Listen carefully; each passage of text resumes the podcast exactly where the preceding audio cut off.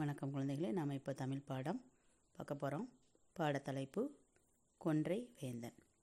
இதில் பாருங்கள் மொத்தம் பத்து வரிகள் இருக்குது இதில் முதல்ல உள்ள ஐந்து நாம் இப்போ பார்க்கலாம் இதை எழுதினது யார் அப்படின்னா ஔவையார் அவங்க தான் அந்த கருத்துக்களை சொல்லியிருக்காங்க முதல்ல பாருங்கள் அன்னையும் பிதாவும் முன்னறி தெய்வம்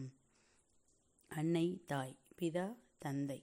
அவங்க தான் நமக்கு முன்னால் கண் கண்ட தெய்வங்கள் முதல் தெய்வங்கள் நம்மளோட அப்பாவும் அம்மாவும் தான் அதான் அன்னையும் பிதாவும் முன்னறி தெய்வம் சரியா நம்ம கோயில் குளம்லாம் தேடி போகிற தெய்வம்லாம் அதுக்கு பிறகு தான் முதல் தெய்வமே நம்ம வீட்டில் இருக்கக்கூடிய அப்பாவும் அம்மாவும் தான் நம்மளுடைய முதல் தெய்வம் இரண்டாவது ஊக்கம் உடைமை ஆக்கத்திற்கு அழகு ஊக்கம் முயற்சி ஆக்கம் அப்படிங்கிறது நமக்கு அதோட விளைவு அதான் ஆக்கம் ஊக்கம் உடைமை ஆக்கத்திற்கு அழகு குறையாத ஆர்வமே முன்னேற்றம் தரும் ஏதாவது ஒரு முயற்சி எடுத்தோம் அப்படின்னா நம்ம அதை என்ன செய்யணும் தொடர்ச்சியாக செஞ்சுக்கிட்டே இருக்கணும் ஒரு நாளோ கொஞ்ச நேரமோ செஞ்சுட்டு எனக்கு முடியலை வரலை அந்த மாதிரி சொல்லக்கூடாது அந்த முயற்சி வந்து தொடர்ந்து செஞ்சுட்டே இருந்தோம் அப்படின்னா தான் நமக்கு என்ன செய்யும் அந்த முயற்சியில் நல்ல ஒரு பலன் நமக்கு கிடைக்கும் அதான் ஊக்கம் உடைமை ஆக்கத்திற்கு அழகு மூன்றாவது போகலாமா எண்ணும் எழுத்தும் கண் என தகும் எண் அப்படிங்கிறது நம்ம நம்பர்ஸ் எண்கள் ஜீரோ ஒன்று ரெண்டு மூணு நாலு அஞ்சு ஆறு ஏழு எட்டு ஒம்பது இந்த மாதிரி எண்கள் இருக்குல்ல அந்த எண்கள் அந்த எண்கள் வந்து நமக்கு வாழ்க்கைக்கு கணக்குக்கு எதுக்குனாலும் முதல்ல அந்த எண்களை வச்சு தான் நம்ம பயன்படுத்துகிறோம் அதனால் அது நமக்கு ஒரு கண் அப்புறம் எழுத்து காலருந்து கங்க சங்க டன தன்னு படிக்கிறோம்ல எழுத்துக்கள் உயிரெழுத்துக்கள் மெய் எழுத்துக்கள் உயிர்மை எழுத்துக்கள் அந்த மாதிரி எழுத்துக்கள் எல்லாமே நமக்கு இன்னொரு கண் மாதிரி அப்போ ரெண்டு கண்ணுமே நமக்கு முக்கியமுடையது எண்ணும் எழுத்தும் ரெண்டும் நமக்கு ரெண்டு கண் போன்றது அதனால் ரெண்டையுமே நம்ம என்ன செய்யணும் கற்றுக்கிடணும் படிக்கணும் அதான் இதோட பொருள் எண்ணும் எழுத்தும் கண்ணென தகும் நான்காவது கைப்பொருள் தன்னின் மெய்ப்பொருள் கல்வி இதில் கைப்பொருள் அப்படிங்கிறது நாம் சேமித்து வச்சுருக்கக்கூடிய பொருளோ பணமோ அதுதான் கைப்பொருள் மெய்ப்பொருளுங்கிறது உண்மையான பொருள் அப்படிங்கிற மீனிங் கல்வி படிப்பு அப்போ நம்ம சேமித்து வச்சுருக்கக்கூடிய எல்லா பொருளையோடையும் மிகவும் பெரியது எது கல்வி தான் நமக்கு உண்மையான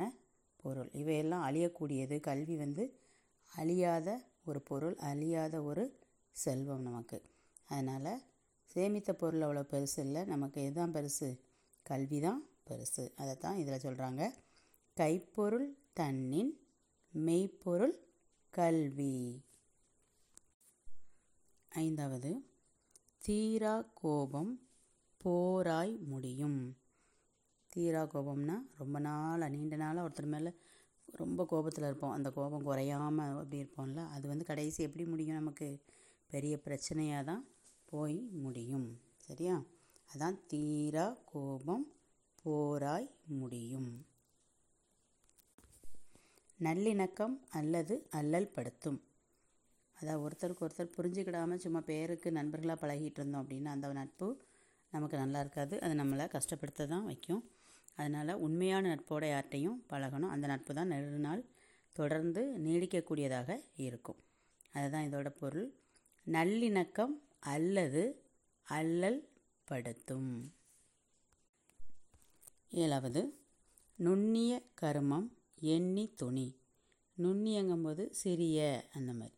கருமம்ங்கிறது செயல் எண்ணி நல்லா யோசித்து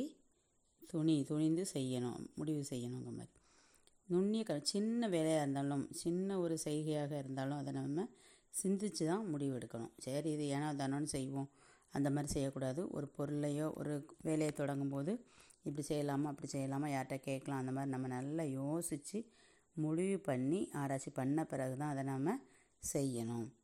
நுண்ணிய கருமம் எண்ணி துணி சிறிய செயலாக இருந்தாலும் சிந்தித்து முடிவு செய்ய வேண்டும் எட்டாவது பொல்லாங்கு என்பவை எல்லாம் தவிர் பொல்லாங்கு அப்படின்னா அதான் தீமை தரக்கூடிய எல்லாமே பொல்லாங்கு அதை நாம் என்ன செய்யணும் தவிர்க்க வேண்டும் நமக்கு எதெல்லாம் தீயவை நமக்கு எதெல்லாம் நல்லதில்லைன்னு தெரியுதோ அதுக்கு அடிமையாகக்கூடாது அதிலிருந்து என்ன செய்யணும் விடுபட்டு வெளியில் வரணும் அதையெல்லாம் தவிர்த்து வாழ பழக வேண்டும் பொல்லாங்கு என்பவை எல்லாம் தவிர் தீமை தரும் எல்லாவற்றையுமே தவிர்க்க வேண்டும் ஒன்பதாவது மருந்தே ஆயினும் விருந்தோடு உன்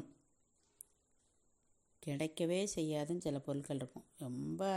ரேராக தான் கிடைக்கும் டக்குன்னு நம்ம கிடைக்காதுலாம் இல்லை கொஞ்சமாக தான் கிடைச்சிது அப்படின்னு அப்படி பொருளையும் நம்ம என்ன தான் செய்யணுமா பிறரோட பகிர்ந்து உண்ணணும் சரியா அமிர்தம் போன்ற உணவு கிடைச்சாலுமே நம்ம என்ன செய்யணும் அடுத்தவங்களோட பகிர்ந்து தான் சாப்பிடணும் அப்படிங்கிறதான் இதோட பொருள் மருந்தே ஆயினும் விருந்தோடு உண் பத்தாவது பார்க்கலாமாமா முற்பகல் செய்யின் பிற்பகல் விளையும் நாம் அடுத்தவங்களுக்கு என்ன செய்ய நினைக்கிறோமோ நல்லதோ கெட்டதோ அவங்களுக்கு என்ன செய்ய நினைக்கிறோமோ அதுதான் நமக்கு கிடைக்கும் நம்ம அடுத்தவங்களுக்கு நல்லது செஞ்சோன்னா அதே மாதிரி பின்னால் நமக்கு அடுத்த ஆள் வர்றவங்க நமக்கு நல்லதாக செய்வாங்க நாம் அடுத்தவங்களுக்கு கெட்டது யோசித்தோன்னா அடுத்தவங்களும் நமக்கு மற்றவங்களும் நமக்கு கெட்டது தான் செய்வாங்க அதே தான் நமக்கு கிடைக்கும் அப்படிங்கிறதான் இதோட பொருள் அதனால் நம்ம நன்மையே செய்து வாழ வேண்டும் அப்படிங்கிறதோட பொருள் முற்பகல் செய்யின் பிற்பகல் விளையும் இந்த பத்து வரிகள் இருக்குது அப்படி தானே இதை எழுதின யார் அப்படின்னா ஔவையார் அப்போவுமே அவ்வளவு அருமையான கருத்துக்கள் எல்லாம் சொல்லியிருக்காங்க நீங்களும் இதை வாசித்து பாருங்கம்மா படிங்க நன்றி